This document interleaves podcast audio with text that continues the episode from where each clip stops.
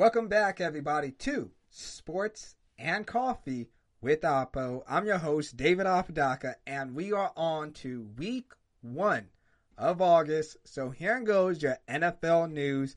Let's talk about Aaron Rodgers. Aaron Rodgers came out and said he knows Jordan Love is the team's future. Obviously, the Packers traded up to the 26th pick overall to draft Jordan Love. So the question is, how long is Aaron Rodgers going to stay in Green Bay? Jordan Love is I liked him coming out of college, 6'4, 225 pounds. He's 21 years old. Utah State might not be a powerhouse, but Jordan Love was a powerhouse. He threw for 3,400 yards, 20 touchdowns, and 17 interceptions. This is what Aaron Rodgers said about moving on from the Green Bay Packers. And I quote, that's probably what happens. Based on the circumstance around everything, just look at the facts. They traded up for him. They drafted him. I would say they like him. They want to play him. I get it. I see it completely clearly. And I'm not bitter about it. It kind of just is what it is. Aaron Rodgers has been a beast the last four years for the Packers. Starting in 2016, he's thrown 4,400 yards, 40 touchdowns, 7 interceptions. 2017, 1,600 yards, 16 touchdowns, 16 interceptions.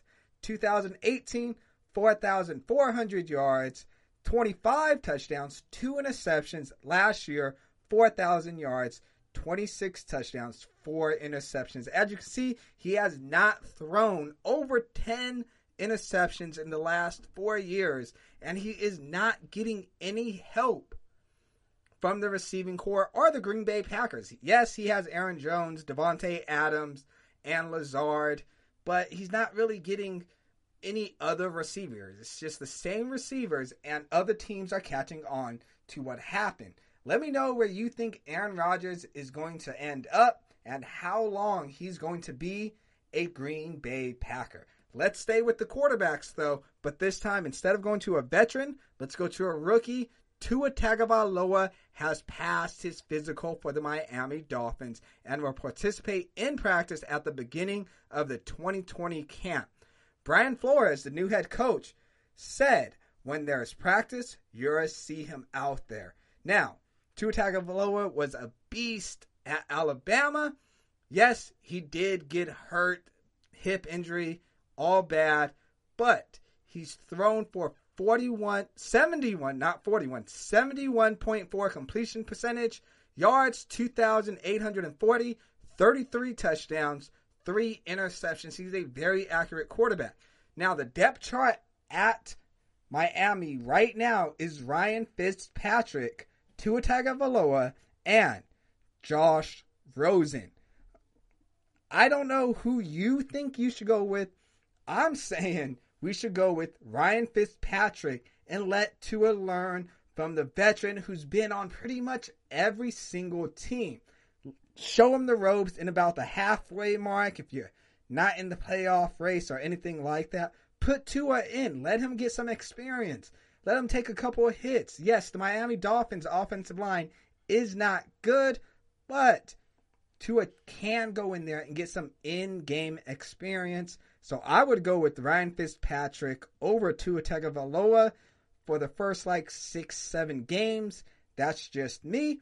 Let's stay with this QB battle and let's go to the Chicago Bears. Matt Nagy wants a battle between Super Bowl winning champion Nick Foles and Mitchell Trubisky. Nagy came out and said, We believe it's going to play itself out.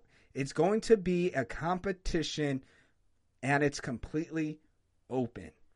Right now, it's kind of odd because Mitchell Trubisky has that chemistry with the team already. With no preseason games, they're not going to be really playing against anybody.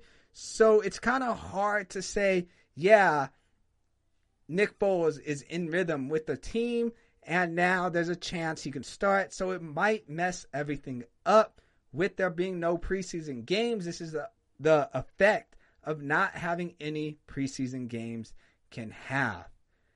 Now, let's go to, of course, Antonio Brown news. I know that's what you guys all been waiting for.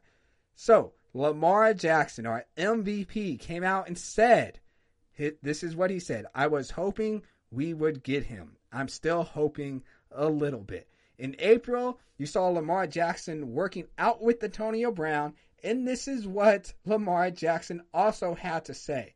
There's no quit with him. That's the type of guy we need in our locker room. I feel like our locker room is different than other locker rooms.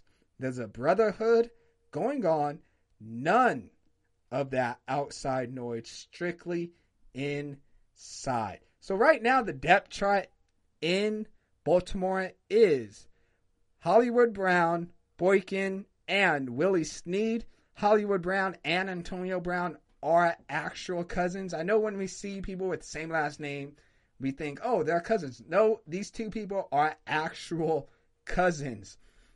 I don't think he's going to go there. They don't want to mess up what's going on in that team and everything. And they want a Super Bowl. They want, they didn't win. They want a Super Bowl. And bringing Antonio Brown in might throw off that chemistry a little bit in a team that is growing together. But stay with Antonio Brown because he is also linked with the Seattle Seahawks. So, your backup quarterback in Seattle, who is Geno Smith, posted a video on his timeline on Twitter that said coming soon. It was Antonio Brown catching a touchdown when he was with the Patriots, I believe. Geno Smith did work out with Antonio Brown during the offseason. Again, I don't see it happening. I don't think anybody will be picking up Antonio Brown unless they feel like they desperately need to to take that next step to the Super Bowl. Next, we're going to talk about John Lynch. Yes, the Hall of Fame safety, current GM of your San Francisco 49ers, got another five year extension. He will be there until 2024. We all know uh, Shanahan got that promotion too last month, so they are staying together. When they first signed up to be the head coach and GM, they got a five year deal. Now it's going to be on for another five years. The Niners are dominating. Since John Lynch been hired in 2017, they went 6 and 10. 2018, they went 4 and 12. 2019, they went 13 and 3 and I think this year for 2020 they will go 12 and 4 and they will keep on rocking out. This Niner team is amazing. Contract extension, let's stay with that. This is the last of the news. George Kittle. George Kittle wants a contract extension. Right now, the Niners are paying everybody else. They need to focus on paying George Kittle. And once, once Bosa's contract comes up, they need to pay Joey Bosa. Or is it Nick? I don't know. I think it's Nick. They need to pay Nick Bosa. Whoever's on the Niners, whatever Bosa brothers on the Niners, they need to pay him to when his contract comes up. But they need to get George Kittle a deal. They are not close right now. That's what that is what is reported right now. He wants to be the highest paid tight end in the NFL. Tight ends don't really get paid that much, so it might be possible to do. One more news, actually. I'm so sorry. I got one last thing. Kenny Golladay is on the COVID 19 list.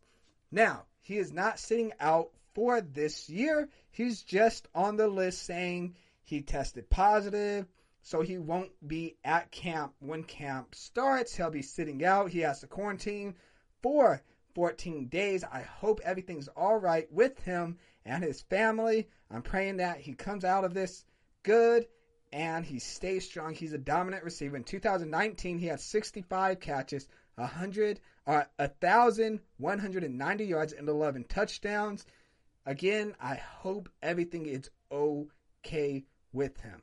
That is your news for week one of August. That's your NFL news. If I missed anything or you want to talk about anything, hit me up on my Facebook page, Sports and Coffee with Apo.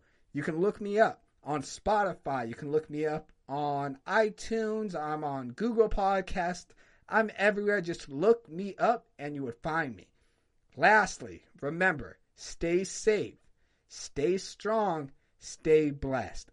And last but not least, remember to drink your coffee. And if you don't drink coffee, remember to drink some water. Thank you for listening to Sports and Coffee with Apo. I'm your host, David Apodaca. Look at the time, and I am out of here.